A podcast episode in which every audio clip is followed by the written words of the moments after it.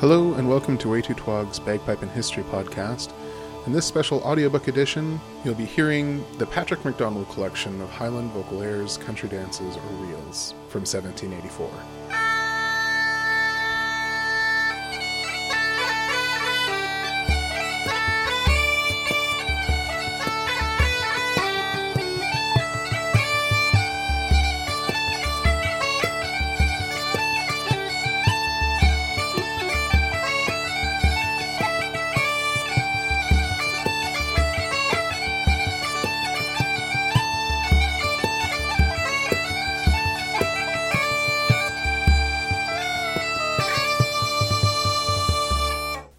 Skip to 10 minutes in for just the audiobook.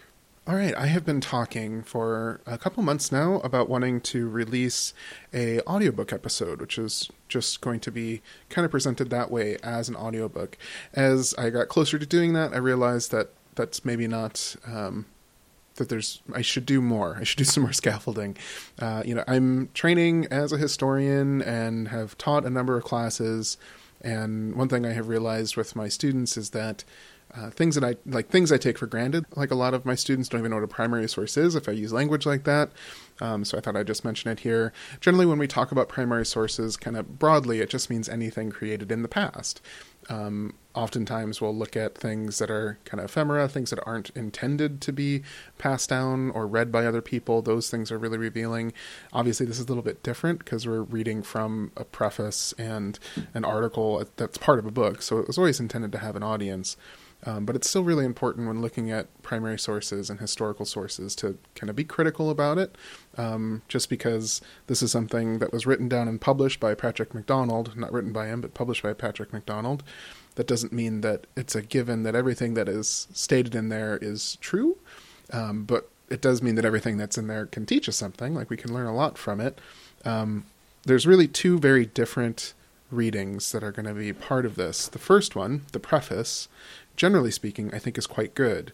Uh, it's written by Walter Young, and it makes some really interesting uh, discussions of Joseph MacDonald, kind of the famous uh, bagpipe book writer. Uh, Joseph MacDonald's Complete Theory, I think is what it's called. Um, kind of the first written pibroch that we know of existing, although it didn't get published until quite a bit later. Um, that's Patrick's brother. Uh, so there's some discussion of Joseph. There's discussion of Patrick's methods in collecting these uh, tunes, and just a little bit of musing about how they should be performed and that sort of thing. And those are really good. I think you can take a lot of that, pretty, just take it as as written.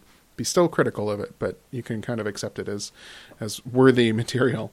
The second thing we're going to listen to uh, is this essay of the influence of poetry and music upon the Highlanders.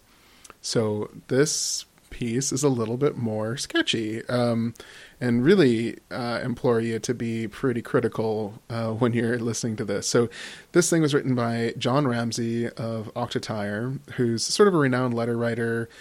Just wrote tons and tons of letters. Has a book on curling and Scottish Highland history, um, and also like a book on Byron, uh, Lord Byron. So interesting cat, and you really see kind of the culture of the day expressed in this essay of this idea that um, kind of educated gentlemen can know anything. And it's and like it's sort of the Enlightenment. That's that 18th century mindset, kind of viewing everything as civilizations uh, in orders. You know, like in the Linnaean order, from bar- barbarism or savagery all the way to you know peak civilization, which just happens to be the people that came up with Linnaean order, um, and you know British gentlemen. They just happen to be the pinnacle of civilization, and everything else is just on the way to that. Like it's some pretty. Um, like racist isn't the right word in this case necessarily. Like my training as a historian of Native American history, I wind up spending a lot of time looking at the stuff and being really critical of the sources that are describing indigenous people. And it's it's interesting. In John Ramsey's essay here, it sounds like it's very similar to the sort of um, paternalistic nonsense that people wrote about indigenous people as well. Um, so yeah, while I think it's still interesting, there's some really fun things to to hear in there, uh, and there's certainly some factual information. There's some other stuff that's just like, what? What are you saying?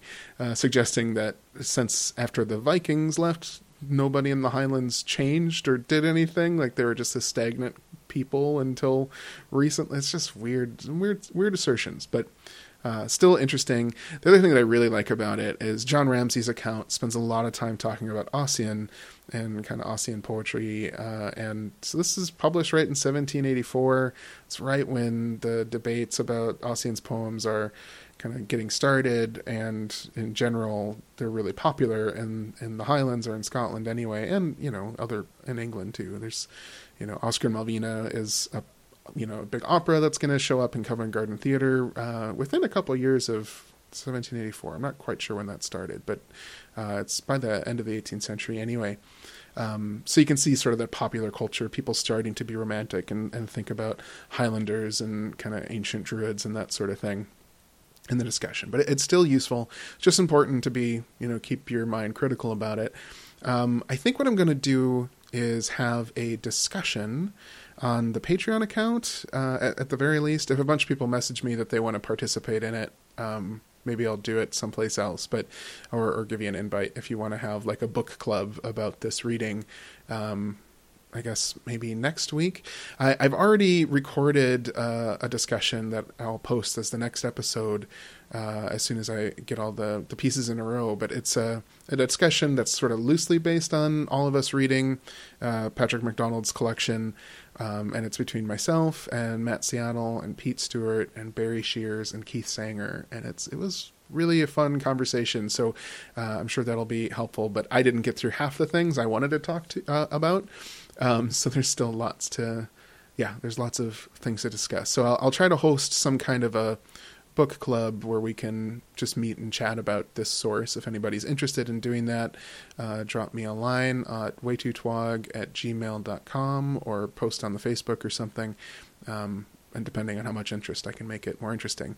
But my hope is to have that Zoom session uh, after the um, after the episode of Matt and Keith and Pete and Barry and I talking. So, anyway, what else do we have to say about this collection? So, one of the things that's so fun for me about looking through 18th century texts uh, is the actual object of the thing, you know, the different uh, printing technologies uh, and just the, the look and feel of it. Um, I love that stuff. I take for granted that it's different than what we see now, and so my kind of poor suffering reader here, uh, Anthony Smith. Anthony is also a Bodhrán player, which is how I first met him on social media. Uh, so I, he kindly volunteered some uh, Bodhrán accompaniment for our intro for these um, archive episodes.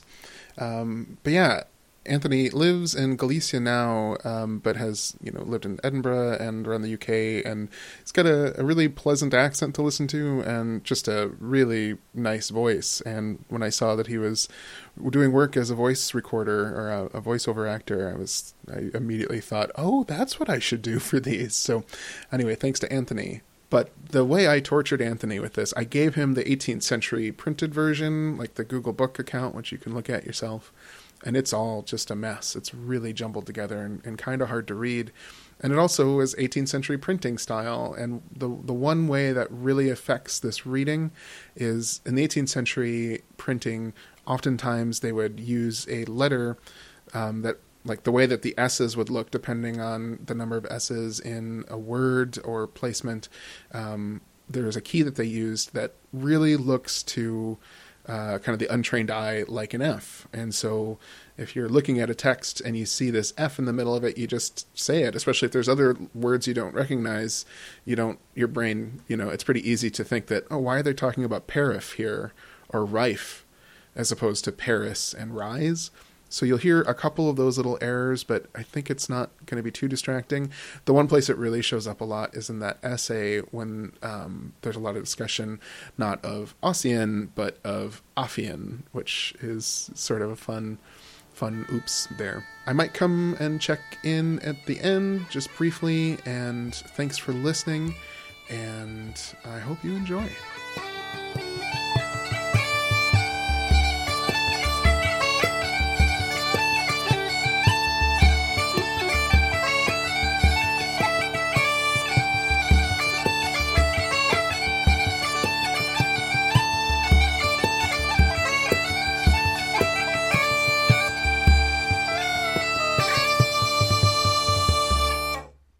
Preface As this is the largest collection of the vocal music of the Highlands of Scotland that has ever been offered to the public, some account of it and of the steps that have been pursued in compiling it may be necessary.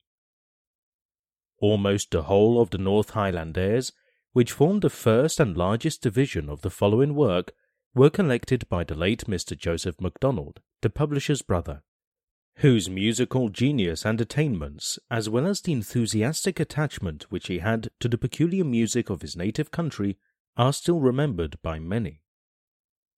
He was born in Strathnaver, the most northerly district of Scotland, and passed the first years of his life under the tuition of his father, who was a minister in that part of the country. This good man, in his hours of relaxation, used frequently to apply himself to music, and having experienced the power which he derived from thence of agreeably and innocently unbending his mind in the solitude of a remote situation, he wished to communicate the same advantage to his children, and along with his other more important instructions, he taught all of them the first principles, and initiated them in the practice of that pleasing art. In these exercises, Joseph made a very quick progress. At the age of fifteen, he played on the violin with an easy flow in execution, and in that expressive manner which distinguishes real genius and feeling. He had also made considerable progress in playing on the bagpipe. About that time he was sent to the south of Scotland for the purpose of prosecuting his studies, and was fixed for a few years at the school of Haddington. During that time, music, his favorite pursuit, was not neglected. To it and to painting he devoted the most of his leisure hours. He afterwards resided for a short time in Edinburgh. He there had an opportunity of being frequently in company with Signor Pasquali and the other masters of that period, and thereby of extending his musical knowledge and improving his taste. Although few men felt the charms of the Italian music more sensibly than he did, and though he frequently practiced it, his passion for that of his native mountains never abandoned him. It presented itself to his imagination with all those associations which often give to music its greatest power over the mind. While he played or sung those simple, artless melodies, his eyes frequently streamed with tears, Upon his return to Strathnaver, he had abundant opportunities of indulging that passion. He then applied himself seriously to make a collection of that music, and to write down the pieces that he knew or had occasion to hear, and which probably had never before appeared in musical characters.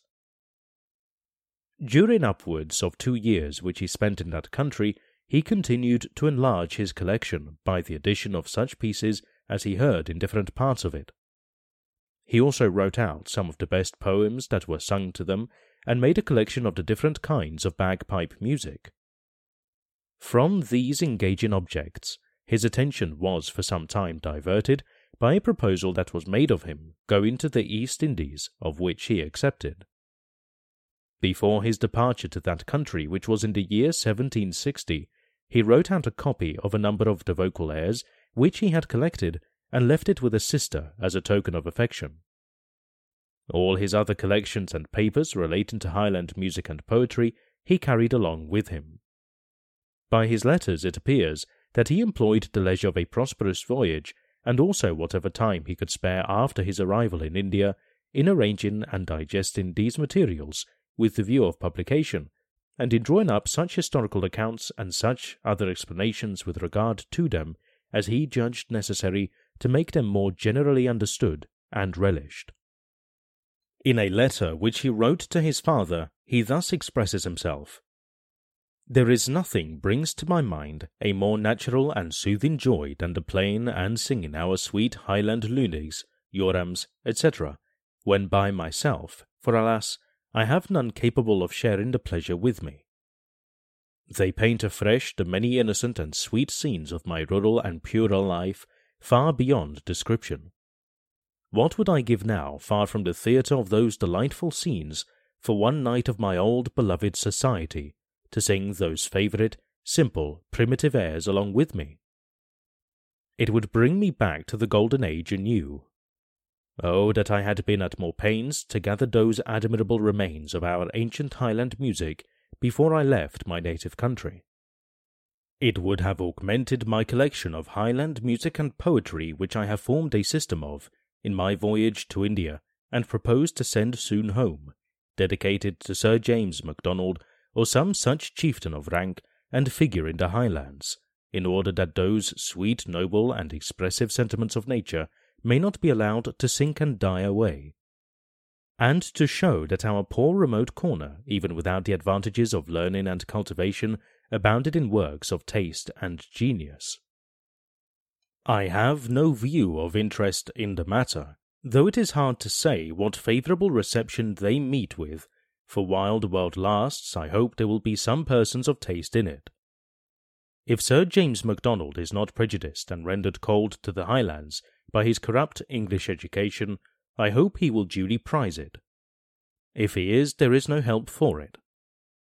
I shall next think of addressing it to Mr. MacDonald of Glengarry, Sir Alexander Mackenzie of Coul, or to a society of our Highland gentlemen of best figure and taste, to preserve as a monument of antiquity or publish as they see proper.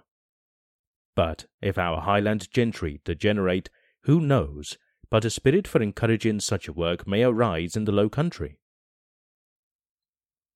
If it meets with no other encouragement, it will be a first rate entertainment to myself. Since I could do no more, I set the wrights to work in a town on the coast of Persia, where we put in at, and got the black fellows, some of whom are very ingenious, to make me two or three whistles, fed in Mahra, which have answered so well as to enable me to preserve all my pipe music. My good friend Mr. M. at London has been so kind as to send me a fine Highland bagpipe and a suit of Highland clothes, which I hear have arrived at a town on the coast of Malabar, with which I expect yet to make a conquest of an Indian princess. He did not live, however, to accomplish his plan. A malignant fever cut him off in the prime of life before he had been much more than a twelvemonth in the country. His premature death will be considered by the lovers of Highland music as a public misfortune, as from the collections which he had made from his abilities and zeal, there was reason to expect from him a large and correct publication. The airs which he had left with his sister were transcribed by the publisher for the amusement of himself and his friends, and were kept by him as a mournful memorial of a beloved brother. He was frequently solicited to publish them, and assured that they would be favourably received by all who had a taste for simple and expressive melody or who wished to preserve the monuments of antiquity. By these solicitations and assurances, he was reluctantly prevailed upon to deliver that collection to the public. Although he was abundantly conscious that it was far from being so complete, or in such an accurate and perfect form as it would have been if his brother had lived to execute the plans which he had in view. When he had formed that resolution, it occurred that as his brother's collection consisted chiefly of airs that have been preserved and that are sung in the counties of Ross and Sutherland, and as a very great number of different airs are sung in the other districts of the Highlands, it would be necessary that some of these should be obtained and inserted. The task of collecting these the publisher was obliged to take upon himself. His residence for a considerable number of years in the county of Argyll gave him frequent opportunities of hearing the airs that are most common in that part of the country. These he attempted to write down in musical notes. He made several journeys into Perthshire and other parts of the Highlands for the purpose of collecting the airs that are sung in those districts and are not so generally known in Argyllshire. And from the singing and the friendly communications of some respectable gentlemen and ladies, natives of the Western Isles, he has been enabled to enrich the collection with a number of beautiful airs that are in some degree peculiar to those countries. The event has justified the opinion which his friends had entertained of the encouragement that would be afforded to such a work. Soon after this collection had been announced by him to the public, it was honoured with such an extensive and liberal subscription as far exceeded his most sanguine expectations, and justly demands his warmest acknowledgments. The publisher thinks it incumbent upon him in this place to give some further account of the materials of which the following collection consists, and of the steps that have been taken to bring them into the form in which they now appear. His brother's collection has been given almost entire and forms the spirit and the largest division of this work under the title of North Highland Airs. His notation has been faithfully adhered to, except in a few of the slow plaintive tunes. These are sung by the natives in a wild, artless, and irregular manner. Chiefly occupied with the sentiment and expression of the music, they dwell upon the long and pathetic notes, while they hurry over the inferior and connecting notes in such a manner as to render it exceedingly difficult for the hearer to trace the measure of them. They themselves, while singing them, seem to have little or no impression of measure. It would appear that Joseph, in his notation of these airs, in place of reducing them to regular time, had attempted as nearly as he could to copy and express the wild, irregular manner in which they are sung, and without regarding the equality of the bars, had written the notes according to the proportions of time that came nearest to those which were used in singing. It was judged improper to lay them before the public in that form. They could not indeed have been understood but by those who had an opportunity of hearing them sung or played by the natives. The publisher has therefore ventured to write out these pieces in equal bars. At the same time, he has endeavored to express as nearly as he could, consistently with such measure, the style and manner in which they are sung. This, he presumes, he was in some degree qualified to do, as he had often heard his brother perform them, and as some of them have been familiar to him from his early years. This, however, is the only change that he has made in the notation of these airs. The whole series of notes in his brother's copy has been strictly followed. The airs here alluded to are these which stand in the collection at numbers 1, 2, 3, 4, 6, 7, 8, 9, 10, 28, 31, 32, 59, 61, 70, 71, 72, and 73. It is hoped that the liberty, if it may be called such, that has been taken with these airs stands in no need of apology. In the present state of musical notation, little more than what may be called the elements or groundwork of an air can be conveyed by it. It is as impossible, by any characters yet known, to mark the nice peculiarities of manner and expression with which it may be performed by particular persons or in particular countries, as it is to mark by letters the minute shades of a provincial pronunciation. It is better, therefore, not to attempt this at all than by using new characters or uncommon modes of notation to be in danger of rendering the piece unintelligible to a stranger, or, what is almost equally bad, to oblige him to bestow attention and study in order to trace and discover its meaning. Some degree of irregularity and freedom from the constraint of measure is admissible, and perhaps necessary in performing slow, tender, and pathetic airs.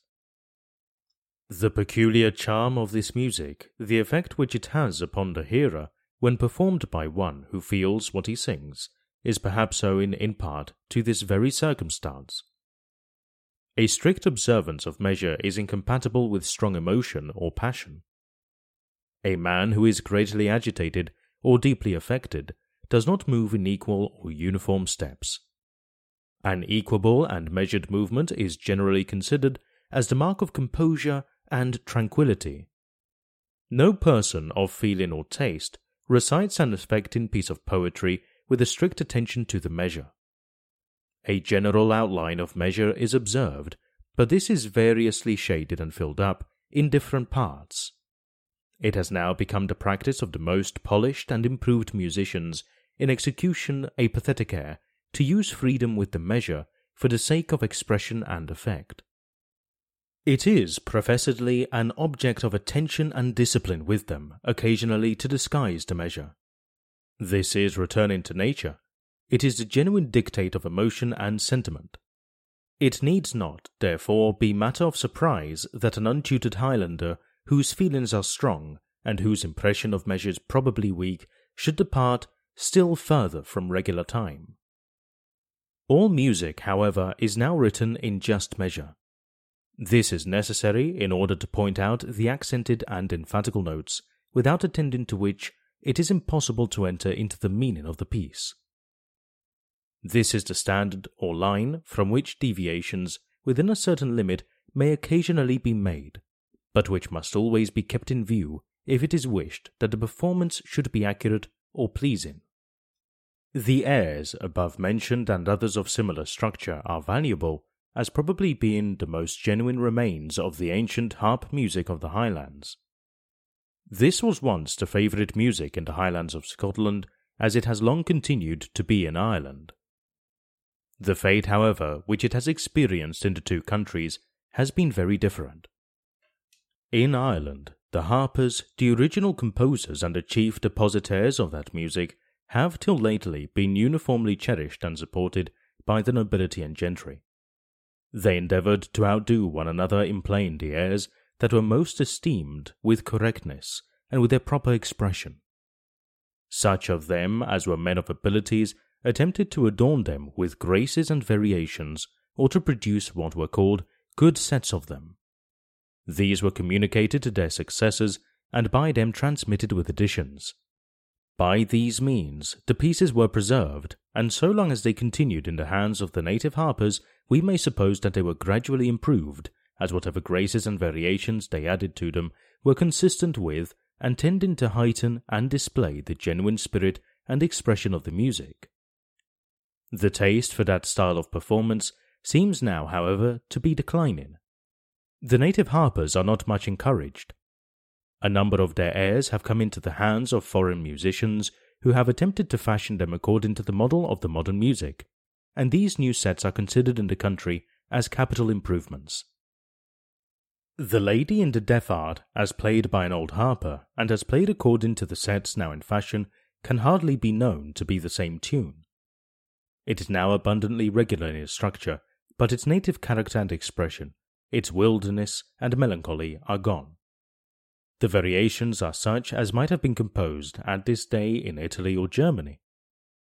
In the Highlands of Scotland again, the harp has long ceased to be the favourite instrument, and for upwards of a century has been seldom heard.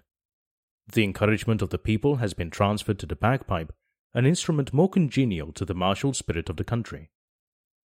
In consequence of this, many of the pieces that had been originally composed and had been chiefly performed or accompanied by the harpers are irrevocably lost, and those which have been preserved by tradition may naturally be supposed to have been gradually degenerating. To render these airs therefore more regular, especially in their measure, is in fact bringing them nearer to their original form. A considerable number of the airs contained in this first division are what the country people call luinigs, and are sung when a number of persons are assembled, either at work or for recreation. They are generally short, their measure is regular, and the cadences are distinctly marked. Many of them are chorus songs. Particular parts of the tune are allotted to the principal singer who expresses the significant words. The other parts are sung in chorus by the whole company present. These pieces, being simple and airy, are easily remembered and have probably been accurately preserved. The airs contained in the other divisions of this work have been collected by the publisher, as already mentioned. In writing them out, he has endeavoured to follow, as closely as he could, the manner in which they are sung, and he has given them to the public in the same form in which he received them. Perhaps he has not always given the best sets of them, as he may not have had the good fortune to hear those sets. A perfect uniformity in the manner of performing vocal airs is not to be expected, more especially if they have never been written out in musical characters. The execution of an air will be different according to the musical powers and attainments or the taste and sensibility of the performer. Musicians well know that a few variations in the melody of particular passages do by no means destroy the identity of a piece of music. Hence, better or worse editions or sets of the same air will be obtained from different persons or in different parts of the country.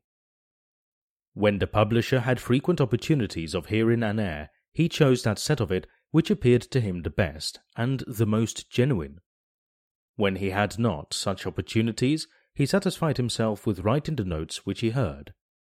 The measure was, for the most part, sufficiently obvious.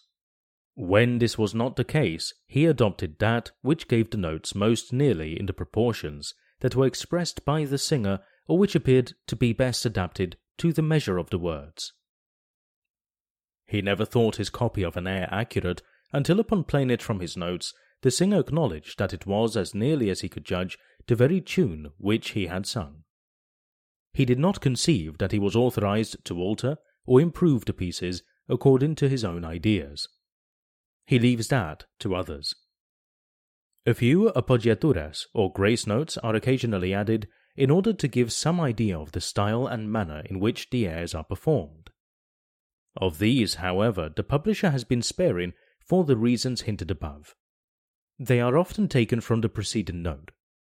This is perhaps suggested by nature to enable the voice to pass with more ease and certainty to that which follows. The notes which are used as appoggiaturas are not only the next in degree above or below the principal note, but are frequently two, three, or more degrees distant from it. These last are, for the most part, below the principal note and ascend to it. They are often, however, above it and descend. They are often necessary to give it its true expression and effect, particularly those that are at the interval of a lesser third. Such grace notes may occasionally be introduced in the following airs in many places where they are not marked, more especially when they can be taken from the preceding note. In singing, these grace notes are, for the most part, executed rapidly, so that, though their effect is felt, they are but obscurely perceived. It is difficult to express them well upon an instrument. It may be proper to observe in this place that in some of the airs notes are taken into the measure which perhaps might have been more properly written as grace notes. This was done with a view to give a clearer idea of their proportions. It will, however, occasion little embarrassment, as every person who is moderately skilled in music can distinguish the notes, which form what may be called the substantial part of an air, from mere passing notes or notes of decoration. It may also be necessary to remark before concluding this subject that the vocal airs in the following collection are to be performed rather slow. Even those which are marked brisk are seldom to be executed so quick as the modern allegro songs of the same measure. The country dances may be played as quick as the performer chooses.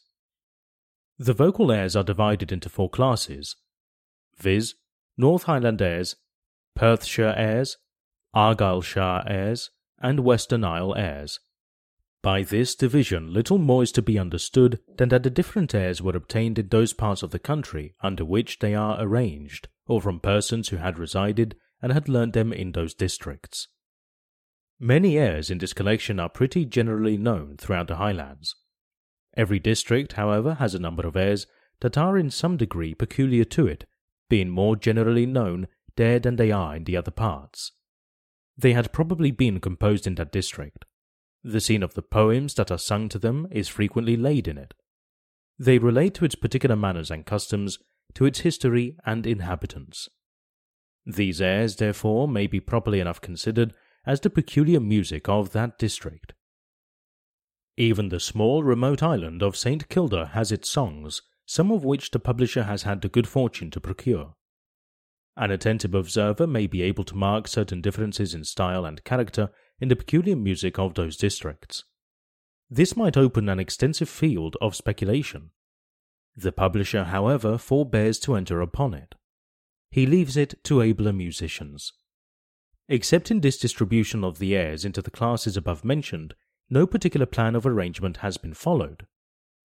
It might have been wished that they should have succeeded one another according to the periods in which they were composed. These, however, the publisher had no direct means of ascertaining. He has distinguished a few that were known to be ancient and leaves it to speculative musicians from their character and structure to determine the comparative antiquity of the others. There is undoubtedly good reason to refer many of them, besides those which are marked, to a remote period. The first class, as it is the most numerous, so it probably contains the greatest proportion of ancient airs. The pieces in that class are sometimes exhibited in groups, those being brought together which are in the same key, the same measure, or which in other respects resemble one another. It was originally intended by the publisher that the pieces in this collection should have appeared without any harmonical accompaniment. These airs often differ considerably in their form and structure from the music to which parts are commonly set. The progressions of the fundamental bass do not always observe the same laws. It seemed, therefore, scarcely possible to adapt an accompaniment to them which would not, in many cases, violate the established rules of counterpoint, and so give disgust to the regular musician. To have made such alterations in the melody as might enable them to admit of a regular accompaniment was inconsistent with that fidelity which the publisher was bound to maintain. As their fundamental harmonies are often ambiguous, and even the keys are sometimes but obscurely marked or imperfectly established, the proper accompaniment is not so clearly indicated as it commonly is in the regular music of the moderns. Different men will adopt different systems with regard to it, and a bass which may satisfy one person will be considered as false or improper by another. There is a certain model according to which basses are generally constructed, and no bass will be tolerated that does not in some degree conform to it. There was reason, however, to apprehend that basses constructed after this model might not suit a kind of music which differed in several respects from that which originally suggested it, and that, in place of heightening and displaying its native spirit and expression, they might rather have a tendency to impair and counteract them. It seemed, therefore, the safest course to publish the simple melody and leave it to masters or others who might wish to perform particular airs to frame an accompaniment agreeably to their own taste and fancy. The publisher, however, was frequently solicited by many respectable subscribers to his work to depart from that resolution. It was alleged that the airs would not be received or attended to if they were published in that naked form, and it was suggested that many persons might wish to play them upon the harpsichord who had not musical knowledge sufficient to enable them to compose a bass, or had not the opportunity of a master to assist them. He was desirous of complying with the wishes and fulfilling the expectations of the subscribers as far as lay in his power. A middle course has therefore been followed. Basses, chiefly for the pianoforte, are added to such airs as were most regular in their structure or seemed most capable of bearing an accompaniment. The rest are printed without basses. The publisher gratefully acknowledges the assistance he has received from his friends in this part of the work to which his own skill and practice in music were scarcely adequate. The airs which differ most in their structure from the modern music, and to which it is most difficult to adapt a regular bass, are those which appear to be in the minor mode. It has often been matter of surprise to musical theorists that so great a proportion of the ancient airs of every country should be in this mode, which they are accustomed to conceive as artificial and unnatural. Such persons do not perhaps consider that in those ancient airs the fundamental of the flat series is never constituted as a keynote by means of its sharp seventh as it invariably is in the modern music, and therefore that properly speaking many of them are not in the minor mode. As this sharp seventh in music of the flat series stands in a distant relation to the original keynote from whence that series is derived, the introduction of it may be considered as, in some degree, artificial and unnatural. It probably was never thought of until keyed instruments had been invented and some progress had been made in the science of counterpoint. A person who has not been conversant with such music cannot easily be reconciled to it or be made to sing it in tune. That the sixth of the scale, however, should frequently occur in connection with the keynote and its third is exceedingly natural and would probably take place in the very first attempts which were made to combine musical tones. The sixth is naturally a soft complaining note, the keynote is grave and solemn, and the third is also tender and pathetic. These, therefore, will in the earliest times be the prevailing notes in plaintive music, and these are the notes which give the chord of lesser third. The fifth, being more bold and commanding, will be occasionally introduced to give relief to the other notes, and to heighten their effect by means of the contrast. Accordingly, these notes comprehend almost the whole compass of many ancient airs. The other degrees of the scale where they occur are used chiefly as passing or connecting notes and may possibly have been the improvements of a later period. Of these intermediate degrees, the second, as it connects the keynote and third, will be most frequently introduced, and as in its character and effect it resembles the fifth, it will sometimes appear as a principal note. Many airs of this form will be found in the following collection, in particular the airs numbers 12, 13, 53, 69, 70, 93, 135 may be mentioned. These airs appear to be partly, at least, in the minor mode. The effect which they have upon the hearer is similar to what is produced by that mode, and yet the fundamental of that mode is never regularly established as a keynote. The fifth being always natural cannot properly be considered as a note in the leading chord of a regular cadence upon the sixth, but must commonly be referred to the keynote as its fundamental. The seventh and fourth of the original scale do not at all appear in them. These were probably the degrees of latest invention. They are seldom found in very ancient music that is more purely in the major mode. Passages by semitones which give such delight and are so anxiously sought after in modern music are scarcely known in ancient music. They were probably first introduced in music of the flat series. When men had been accustomed to hear the sixth in connection with the keynote and third, they would come in time to consider it occasionally as a governing fundamental or keynote. The seventh would then be introduced as a passing note betwixt it and the original keynote, now the lesser third, and the fourth of the original scale would be introduced as its sixth, it bearing the same relation to the original keynote or lesser third of the flat series that the sixth bears to the third of the original sharp series, viz., the relation of perfect fourth. In the beginning of the air number 11, the seventh occurs between the keynote and the sixth, which in that part of the tune has the appearance of being the governing fundamental. When that air comes to be more decidedly in the major mode, that note is no longer found. In number 14, the fourth is introduced. In the airs number 16th and 17th, both these degrees of the scale are introduced, and accordingly the flat series seems to be more clearly established in these airs than it is in the others that have been mentioned. If a bass is to be set to the airs of the simple form above described, that may proceed by anything like regular fundamental progressions, it must in general be constructed in the major mode. The sixth must be considered as third in the chord of the fourth, and must have the fourth for its bass note rather than its eighth. Of this, an instance is given in the air number 135. This, however, is liable to objections. A degree of the scale is introduced into the bass which does not occur in the melody, and the impression of the flat series is counteracted. When the sixth happens to be the concluded note, as in number 13, the close upon the fourth becomes exceedingly awkward. The other airs that have been mentioned in which the minor mode seems to be more clearly established, may admit of a bass in that mode.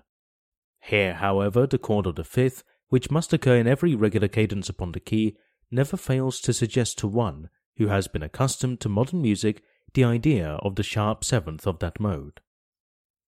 That note, however, is never expressed in genuine ancient music. On the contrary, the flat seventh often precedes the close, what has been chiefly aimed at in setting basses to some of the following airs is to give specimens of the different methods in which an accompaniment may be adapted to such music. It is left to performers either to take them as they are or to fashion them according to their own taste or system. Some of those airs will probably produce their happiest effect when sung or played in a simple, expressive manner without accompaniment or at most with a few octaves sounded to the emphaticall notes such as we may suppose were struck upon the harp in former times. Any regular accompaniment that can be sent to them will perhaps weaken in some degree their native expression by giving them a modern artificial appearance. It is like superadding the ornaments of the Grecian architecture to the square castle of an old baron. To others of them, the best accompaniment is perhaps the bagpipe bass or the continual repetition of the keynote. A few of these are marked, the keynote being written at the beginning of them. Lastly, in some of the airs, especially those of the flat series, it may be proper to use the sharp, in place of the natural seventh and to alter a few notes when they are to be accompanied by a bass. This may sometimes be done without materially changing the character or expression of the melody, and the music will thus be made to sound better to a modern ear. In the air numbered 18, the sharp seventh is once or twice introduced to favor the bass. The first part of the air number 62 is printed twice. The first is the original set.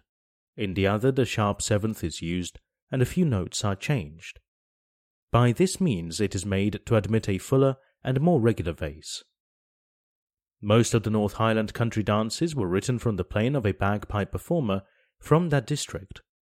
The others were taken down from the singing or playing of the natives.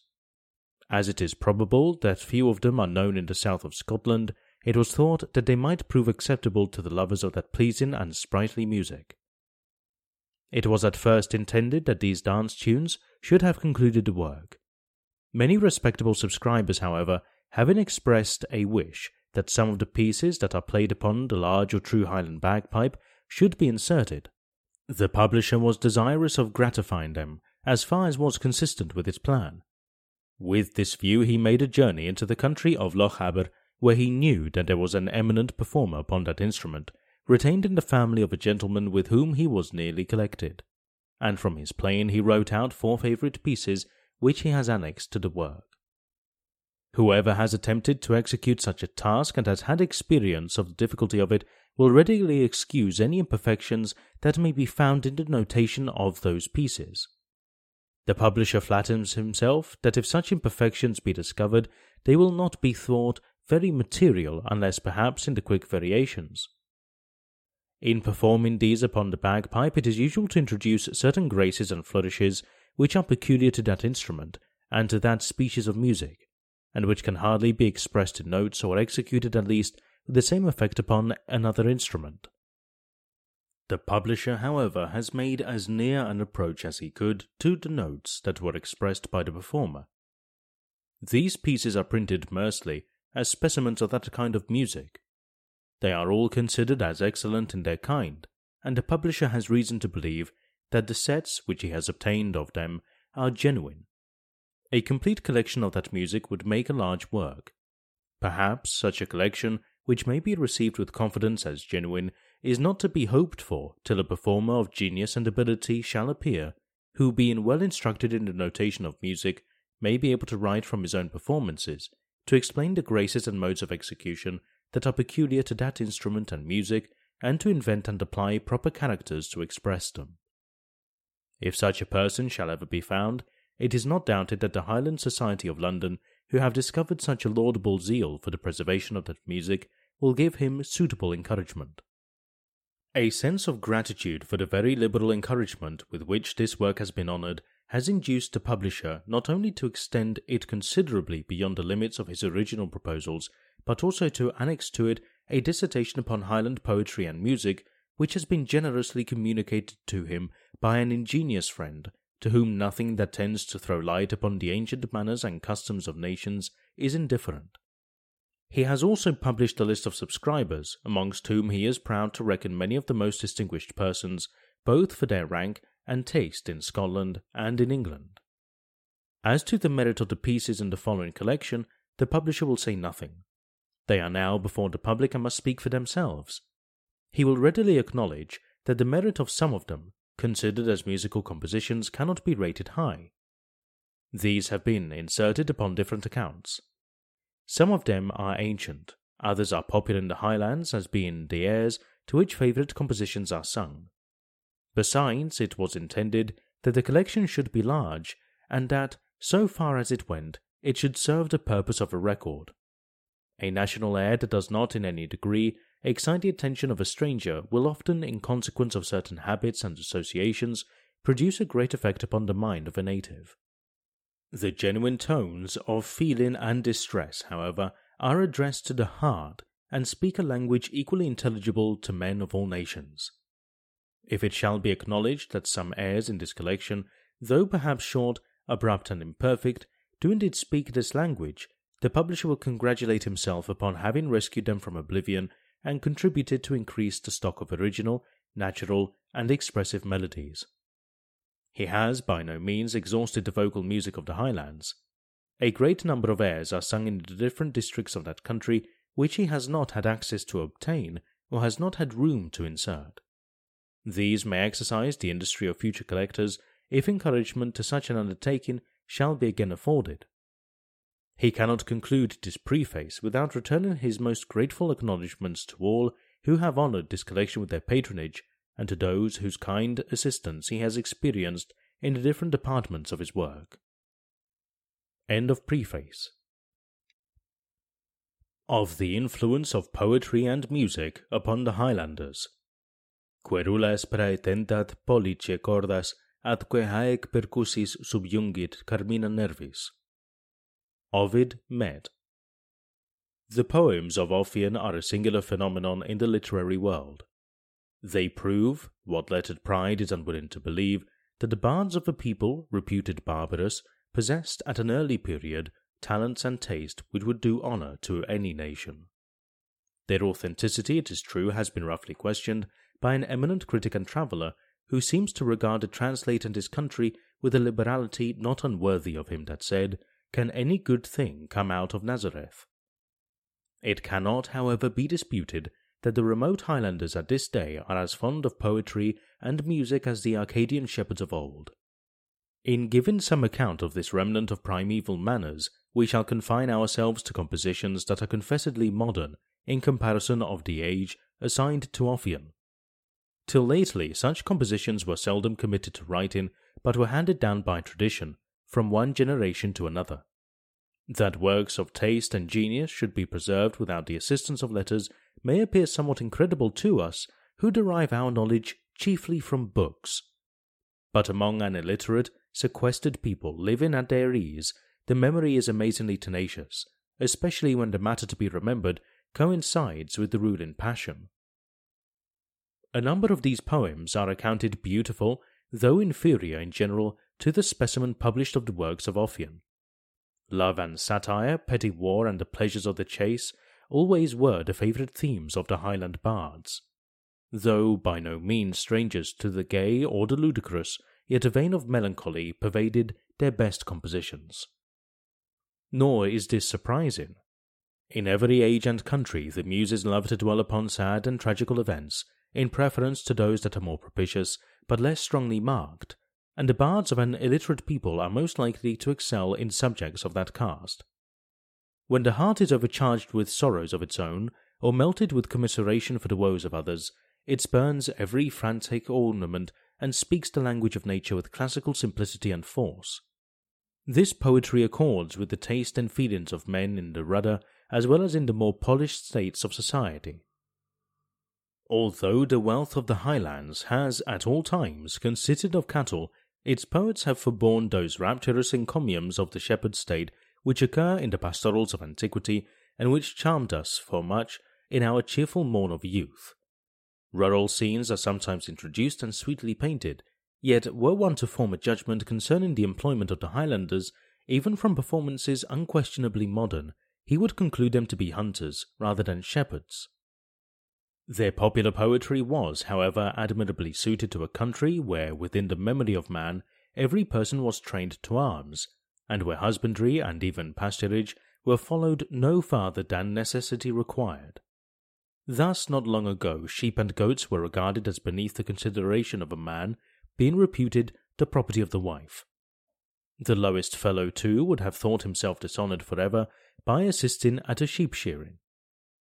Allusions, therefore, to the tendency of flocks and to the hopes and fears of the shepherd life were not likely to be relished by those whom the bards wished most to please. Even the St. Kildians have their poetry and music, but in a style peculiar to themselves. Their insignificance and remote situation secure them from invasion, their poverty and primitive equality from angry feuds. No wonder then that their poetry should breathe a very different spirit from that of the other Highlanders whose language they speak, and some of whose features they retain. The mules of St. Kilda are as simple and ill informed as its inhabitants. At the conclusion of the fishing season, when the winter store of this little commonwealth is faithfully deposited in a house called Tichebara, its whole members resort thither as being the most spacious room in their dominions, and hold a solemn assembly. There they sing with gratitude and joy one of their best reel airs to words importing, What more would we have? There is store of cuddies and saith, of perich and alachan, laid up for us in Tichabara. Then follows an enumeration of the other kinds of fishes that are hung up around them, to which they point in the course of their singing and dancing. It will not perhaps be unacceptable here to give a translation of a St. Kilda elegy, the effusion of a young woman who had lost her husband by a fall from the rocks when employed in catching fowls. The friend who favoured me with it found it in the Isle of Skye, among people on whose veracity he could entirely depend. In yonder soa left I the youth whom I loved, but lately he skipped and bounded from rock to rock. Dexterous was he in making every instrument the farm required, diligent in bringing home my tender flock. You went, O oh my love, upon yon hanging cliff, but fear measured not thy steps. Thy foot only slipped, you fell never more to rife. Thy blood stained yon flopping rock. Thy brains lay scattered round. All thy wounds gushed at once. Floating on the surface of the deep, the cruel waves tore thee asunder. Thy mother came, her grey hairs uncovered with the church. Thy sister came, we mourned together. Thy brother came, he lessened not the cry of sorrow. Gloomy and sad we all beheld thee from afar, O thou that wast the sevenfold blessing of thy friends, the shiny lunce of their support. Now, alas, my share of the birds is heard screaming in the clouds. My share of the eggs is already seized on by the stronger party. In yonder Soa left I the youth whom I loved. A considerable part of the Gaelic poetry now extant was no doubt composed by the bards who were once entertained in the families of lords and chieftains. There was also a sort of rhapsodites who went about the country reciting their performances for a livelihood. And from time to time a number of private persons indulged their poetical vein without any view to profit. On this head we refer to a late publication wherein many curious anecdotes relative to Highland poetry are collected. Even such as are more sceptical with regard to Ossian must admit that in the end of the 15th century, the Irish bards still made a considerable figure, and as their language and national features nearly resembled those of the Highlanders, so at a very early period their poetry was probably akin. Spenser the poet has indeed drawn a frightful picture of the morals of that order of men, Yet he admits that some of their compositions, as translated to him, favoured of sweet wit and good invention, but skilled not of the goodly ornaments of poetry, yet they were sprinkled with some pretty flowers of their natural device, which gave good grace and come lines unto them. The which is a great pity to see so abused to the gracing of wickedness and vice, which with good usage would serve to adorn and beautify virtue. The acrimony of that author's language with regard to the Irish shows him to have been actuated by prejudice and personal injuries. National antipathy in a great genius is a sad proof of the weakness of human nature, even in its brightest form. It seems, however, highly probable that both the Scottish and Irish bards of the Middle Ages were the successors of the Druidical ones, who upon the fall of that hierarchy were spared by general consent. But whatever was their origin, it is surely curious that a set of men who disappeared in Greece not long after the death of Homer should have been found last of all in the wilds of Scotland and Ireland. It is generally believed that this prince of poets was himself a bard, or aerthok, similar to Demodocus or Phemius. The charming pictures he draws of those favourite performers were, in all likelihood, taken from the manners either of his own age or of that immediately preceding it but the resemblance between the people of the heroic times and the more primitive Highlanders is by no means confined to this feature. It might, if necessary, be traced through a variety of particulars. It is difficult, however, to account for the declension of the Highland bards, whilst ancient manners and customs were carefully cherished. Economy could hardly be the motive, as the portion of land and other perquisites allowed them were inconsiderable. We can only guess at the causes of this change. When the power of the crown began to preponderate, the nobles who had great estates in the highlands found it necessary sometimes to quit their castles where they had lived in rude but primitive magnificence. The friendship of their sovereign being now the road to power, they endeavoured to secure it by frequently residing near his person. As the modes of their countrymen were in no estimation at court, they took care to form themselves according to a more polished standard. Converts to foreign manners are apt, they know not why, to despise those things which their fathers prized the most. What wonder then that some of those new-fangled courtiers should look cold upon their bards, though these had been the delight of their early years? Nor would it abate their prejudices that persons of the same profession were classed by one Act of Parliament with foreigners, overliers, and fanes fil, and stigmatized by another as idle and strung beggars. After the Reformation, a tincture of letters was regarded as indispensable, both in the territorial lords and the more considerable chieftains, that they might take a decided part in matters of religion. Now, book learning has ever proved fatal to unlettered poets, by whatever name distinguished. But in spite of those novel notions, which operated slowly, the remote chiefs and the body of the gentry and people despised literature and low country modes. They loved their traditional poetry the more that it was neglected by a few degenerate men of rank. Over all the highlands there are various songs which are sung to airs suited to the nature of the subject. But on the western coast, beneath Middle Lorn, and in all the Hebrides, luinigs are most in request. These are in general very short and of a plaintive cast, analogous to their best poetry, and they are sung by the women not only at their diversions but also during almost every kind of work where more than one person is employed, as milking cows and watching the folds, fulling of cloth, grinding of grain with the quern or hand mill, haymaking and cutting down corn. The men too have iorrams, or songs for rowing, to which they keep time with their oars as the women likewise do in their operations, wherever their work admits of it. When the same airs are sung in their hours of relaxation, the time is marked by the motions of a napkin which all the performers lay hold of. In singing, one person leads the band, but in a certain part of the tune he stops to take breath, while the rest strike in and complete the air, pronounce into it a chorus of words and syllables, generally of no signification. These songs greatly animate every person present, and hence when labourers appear to slag, a luinig is called for, which makes them for a time forget their toil and work with redoubled ardour. In travelling through the remote highlands in harvest, the sound of those little bands on every side, warbling their native wood notes wild, joined to a most romantic scenery, has a very pleasing effect on the mind of a stranger. This is a practice both agreeable and useful. It alleviates labour and preserves regularity and uniformity of application. Indeed, the most polished nations might imitate it with advantage.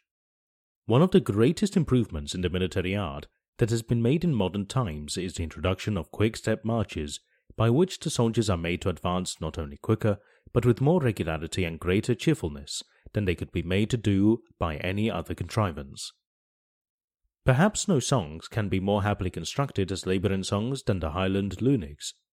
Every person may join in them and no one has occasion to sing along without having an interval or breathing time. The St. Kildians, too, are very fond of music. Being great lovers of dances, they have a number of reels which are either sung or played on the Jew's harp or trump, their only musical instrument. One or two of these is found uncommonly wild, even to one that can relish a rough Highland reel. Some of the notes appear to be borrowed from the cries of the seafowl, which visit them at certain seasons of the year and are considered as their benefactors. Their elegiac music is in a better strain, pathetic and melancholy, but exceedingly simple. Like the other peculiarities of the Highlanders, the custom of singing these songs regularly at work is declining apace, especially in the eastern countries and the districts which have much intercourse with the lowlanders. Yet less than a century ago, it was practiced by their forefathers. However wild and artless some of the luinigs may be, and however ill others of them are sung by the common people, yet a number of beautiful original ones may still be collected in the highlands. The greater part of them appear to be adapted to the harp, an instrument which was once in high affirmation there. In the first ages of society, the poet and musicians were commonly one and the same. Thus, both in Homer and Ossian, the bards accompanied their poetical effusions with the harp. But no sooner did arts and letters make considerable progress in any country than poetry and music became two separate professions, exercised by men of very different characters. If, however, we may believe tradition, those talents were, of old, frequently united in the Highland bards. The last person who possessed them in an eminent degree was Roderick Morrison, or Dal, who in the end of the last century acted both as bard and harper to the Laird of Macleod. He was born a gentleman and living on that footing in the family. Like Demodocus, he was blind, and like him, he graced his poetry with the music of the harp. It is believed he was the last performer of that instrument in the Hebrides. Although the harp be now confined to Ireland, we have better evidence than tradition of the existence and even excellence of that species of music among the Highlanders of the twelfth and fifteenth centuries. Giraldus Cambrensis, who visited Ireland about the year 1185, speaks with rapture of the instrumental music of that country, which he scruples not to prefer to that of all the nations around.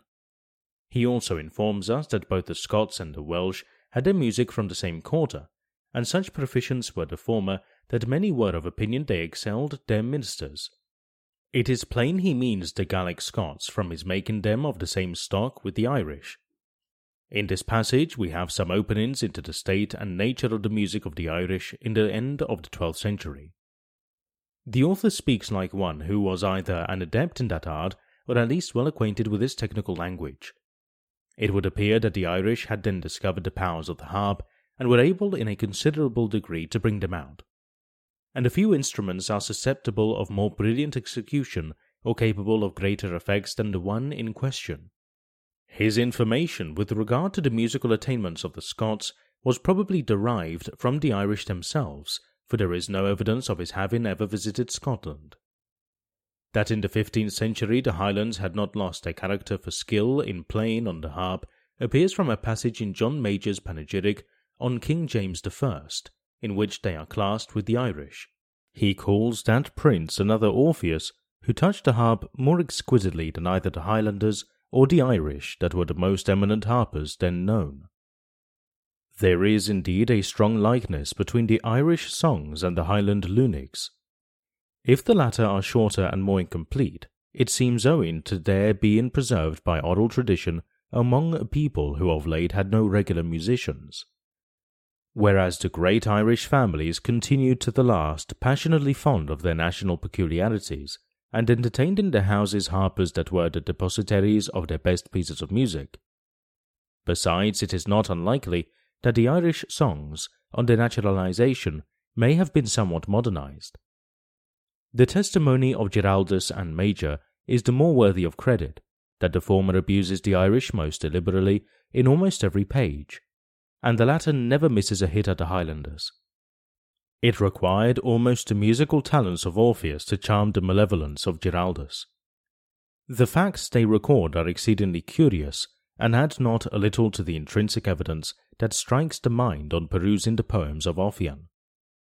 Music can only keep pace with the sentiment which dictates it. A country, therefore, that is acknowledged by its enemies to possess excellent music cannot be supposed destitute of poetical genius, either in the present or preceding times. Indeed, the delicacy and beautiful simplicity that appear in the sentiments and diction of the Caledonian bard are entirely analogous to the sweet strain of the harp tunes. However strange it may sound to mere moderns, poetry and music have in all ages been the peculiar delights of rude and barbarous nations. Nor were the compositions of their poets uniformly harsh and mean. If we may rely on the judgment of Homer, the talents of Orpheus, Musaeus, and Thamyris were exquisitely fine, especially in music. Yet these were the bards of the Thracians, a people as little civilized as the ancient Caledonians. It was in the most early ages that the Arcadians, an unmixed, uncultivated people, the Highlanders of Peloponnesus, became so famous for poetry and music, and that Aonia, the mountainous part of Boeotia, was considered as the favorite abode of the Muses. And bards of the Celtae are celebrated by contemporary authors for their musical accomplishments. Nay, the Greeks themselves, who do not willingly surrender to other nations the merit of useful inventions, confess that to the barbarians they owe many things in music as well as some of its best instruments. It appears therefore highly probable that the harp music of the Highlanders and Irish owes its origin to the Druidical bards. Though from a narrow, interested policy their masters rejected the use of letters, they were nevertheless advanced many steps beyond the savage state and had even made considerable progress in some branches of philosophy. Neither is it surprising that this music should have lurked for so many ages in the mountainous parts of Scotland and Ireland when we consider the attachment of every unmixed branch of the Celtae to their original institutions. The Highlanders have perhaps undergone more changes in the course of the present century than for a thousand years preceding. But beyond all memory or tradition, the bagpipe has been the favourite instrument of that people. We shall enter into no disquisition concerning its original seat, only it is of very high antiquity. It is uncertain at what period it was introduced among the Highlanders, but it is neither mentioned nor alluded to in the poems of Ossian. Whether this instrument with its chords of drones be the chorus of Giraldus is submitted to the musical antiquity. There is no doubt a tradition in the Hebrides that it was brought in by the northern nations whose viceroys governed those islands for two centuries at least. The Highland chieftains that rose upon their removal appear indeed to have copied them in some other particulars. The large bagpipe is the instrument for war, for marriage or funeral processions, and for other great occasions. They have also a smaller kind on which dancing tunes are played.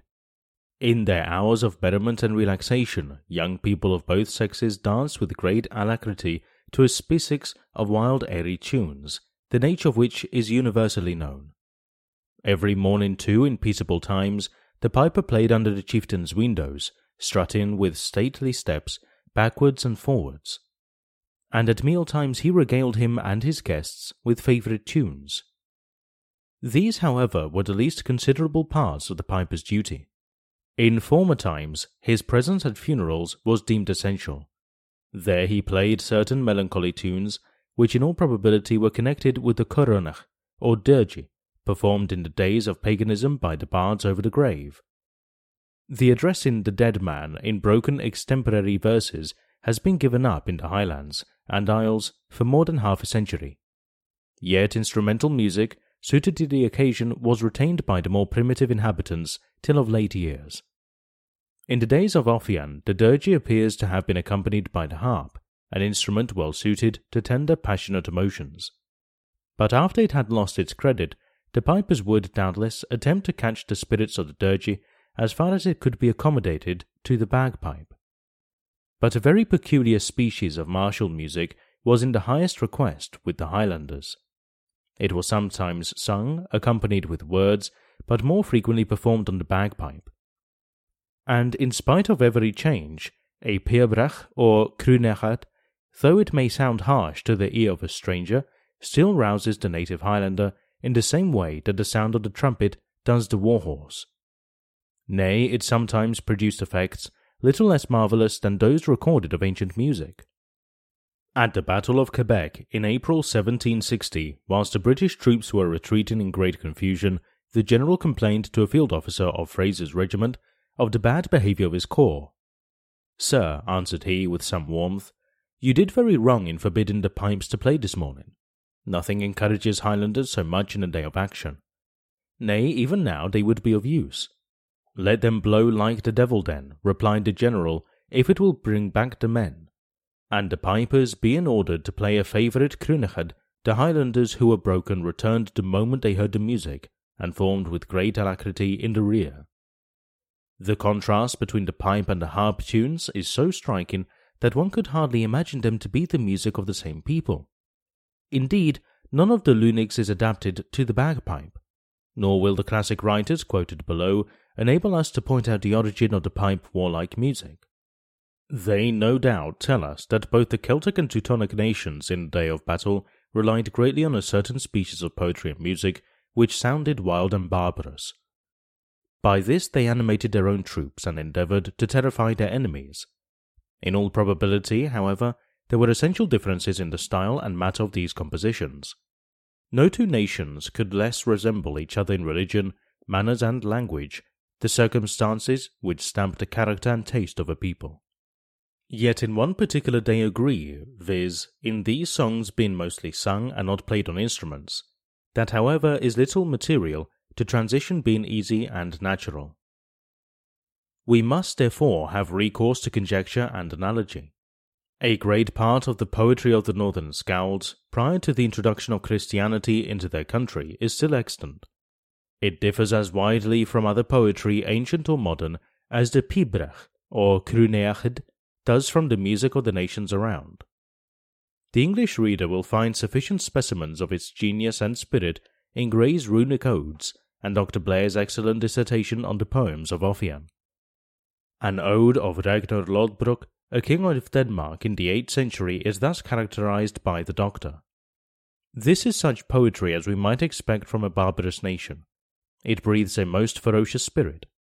It is wild, harsh, and irregular, but at the same time animated and strong. The style in the original full of inversions, and as we learn from some of Olaf's notes, highly metaphorical and figurative. That the Skalds might both animate the soldiers in battle and record their heroic actions, they were sometimes placed near the royal standard, in the centre of the Fjeldborg, i.e., a chosen band of warriors that fought around the king and covered him with their shields. Or in the hearing of the whole army about to engage, they sang with a loud voice the Biarkamal, a song exceedingly acceptable, it being calculated to inspire an ardent desire of victory and renown. Specimens of these compositions with literal translations may be found in the author quoted below. If there the martial music in question be of Scandinavian origin, it accorded excellently with the bold, impetuous, abrupt strain of the Skalds. The sound and the sentiment were in perfect union and well suited to the feelings of a rugged people whose trade was war, and whose fury was long considered as irresistible. The epithets given by Tacitus to the songs of another Teutonic people may with great propriety be applied to these species of pipe music. Neither is it surprising that the islanders of the Middle Ages should take an attachment to the music of their conquerors, it being excellently calculated to brace the nerves and rouse the soul, and it accorded better with the state of society than the harp, which aimed principally at awakening the finer feelings. A national convulsion, or indeed any great change in circumstances, will in process of time alter the taste of a people. It is impossible to say what modifications the music underwent or what reception the bagpipe met with from the Highland bards. At the best, it was an unsociable instrument which excluded the voice, and of course did not set off their poetry to advantage like the harp. Though harpers were retained for hundreds of years after the introduction of the bagpipe, Yet the favour of the chief and his warriors was at length transferred to the pipers, whose strains responded so well their ruling passion. And when at length the former disappeared, the luinigs and other harp airs were probably preserved by the women, to whose native sensibility and tenderness the music was admirably suited. From the islands, the bagpipe would spread gradually over the neighbouring continent. Our conjecture is not the less likely that the Irish are said to have no pibrochs or crunechads among them. In ascertaining the origin of those tunes, it would be material to know whether the northern nations have any authentic remains of their ancient martial music. Their manners and customs have, doubtless, undergone manifold changes since they abandoned the Hebrides. The revival of letters must have given them, as well as almost every other European people, a new cast of character and hence their present music may have the same affinity to polished models that their modern poetry has to the classics. Both may be somewhat unrefined and imperfect, yet widely different from what prevailed in the 11th and 12th centuries. The preservation of the oldest runic poetry was owing to their forefathers having the art of writing at a period when other barbarous nations relied on oral tradition. But the music coeval and connected with those singular compositions not being noted down, was likely to be exploded as soon as novel modes and notions gained ground. And it is no ways wonderful that it should be found, last of all, among the Highlanders, whose manners have been stationary ever since the northern nations quitted their coasts. Till of very late years they held novelty of every kind in abomination. It is abundantly characteristic of them that, whilst other trades might be taken up at pleasure, the piper alone was obliged to serve a regular apprenticeship. But the reason is obvious. His countrymen were satisfied with bungling artificers, but required a degree of excellence in their musicians. The veneration paid to the head of a tribe of eminent pipers by his scholars will appear from an anecdote which Lord John Drummond told a gentleman of this neighbourhood soon after it happened. In the last rebellion, a body of loyal Highlanders was defeated at Inverurie, and the Laird of Macleod's paper, the representative of the celebrated Macrimmon, taken prisoner after a stout resistance. Next morning, the rebel pipers did not play through the town as usual, on which Lord John, who commanded, sent for them and asked the reason of it. They answered that, whilst Macrimmon was in captivity, their pipes were dumb, and nothing but the release of their master could make them return to their duty. Though the pipers have survived their brethren, the harpers almost a century, they themselves will, ere long, share the same fate. The present ones are already inferior to their predecessors in knowledge and execution, nor are they to expect encouragement from their chieftains and gentry, whose manners are formed on a new model, and the spirit of the commons is broken and directed to objects very different from those of former times. In less than twenty years, it would be in vain to attempt a collection of Highland music. Perhaps it is rather late at present, but enough may be got to point out its genius and spirit. The remains of the harp tunes are in most immediate hazard, as all ranks of people are changing their modes of life with wonderful rapidity. The pipe music is, no doubt, most entire, yet from its being seldom noted down, a considerable part of it has already perished, and ere long the remainder will either be lost or performed in a slovenly manner. In former times, the want of notation was supplied in some measure by the earnest desire every piper had of playing in taste the tunes that were most acceptable to his patron. To have allowed such venerable monuments of antiquity to vanish away would have been a reflection of the state and liberality of the present age. Nor ought the favour of the public to be considered to the collection now about to be published. Different men will pursue different paths. The more of these, then, the better, provided the music is given genuine and unadulterated. It would be no difficult matter to make the airs more beautiful and more agreeable to an improved ear, but if this were done, there would be gross deceit in giving them as originals. Let them, therefore, appear in their native simplicity and nakedness, and if improvements and variations shall be found necessary, these can be added afterwards. Though the intrinsic merit of such a publication may not appear considerable to the regular musician, it is nevertheless valuable as a specimen of what was once the delight of a great people. Its very simplicity is a pledge of originality and antiquity. We need not, surely, remind the learned reader that artless melodies conjoined with favourite words have produced effects on the hearts of men in a half improved state which the greatest composer in modern times would attempt in vain with all his art. To the philosophic antiquary, who contemplates with admiration every genuine fragment of the manners of ancient nations, those ancient airs will prove highly interesting. Peculiar manners and peculiar music, though a subject of ridicule to the fastidious and illiberal, will be regarded by him as features by which the Almighty hath distinguished nations, the great families of the earth, from each other. The music of Orpheus and other Thracian bards, and the airs sung by the Arcadian and Sicilian swains, were in all probability inferior to the compositions of Handel and Corelli. Yet every genuine connoisseur would graft at such precious remains of antiquity could they be obtained pure and unspoiled by art. To conclude, we may safely affirm that poetry and music had a mighty influence on the minds of the Highlanders. Their poetical tales were, if we may be allowed the expression, pastorals for warriors, and well calculated to inspire the men with an ardent desire of imitating on some future occasion, their ancient worthies.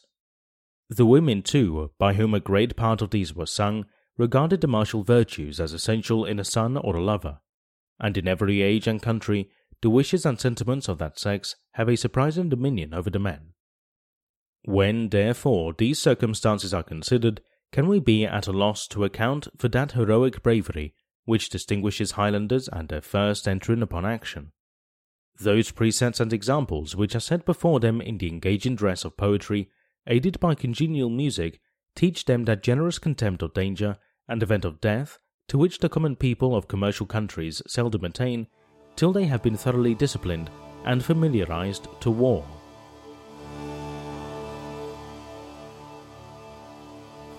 All right. Thanks again, Anthony Smith, for being our reader. You've been listening to the Patrick McDonald collection of Highland vocal airs, country dances, and reels. If you'd like to support the podcast, you can always go to patreon.com slash wetootwaag.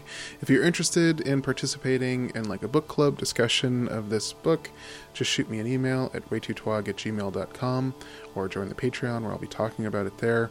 Uh, and look forward to the next episode coming out hopefully pretty soon uh, of that discussion of Keith Sanger, Barry Shears, Matt Seattle, Pete Stewart, and I talking about sort of whatever trips our fancy after thinking about the Patrick McDonald collection. So, anyway, cheers. I'm going to end this without any music because we're already uh, long over time. So, thanks everyone. See you soon.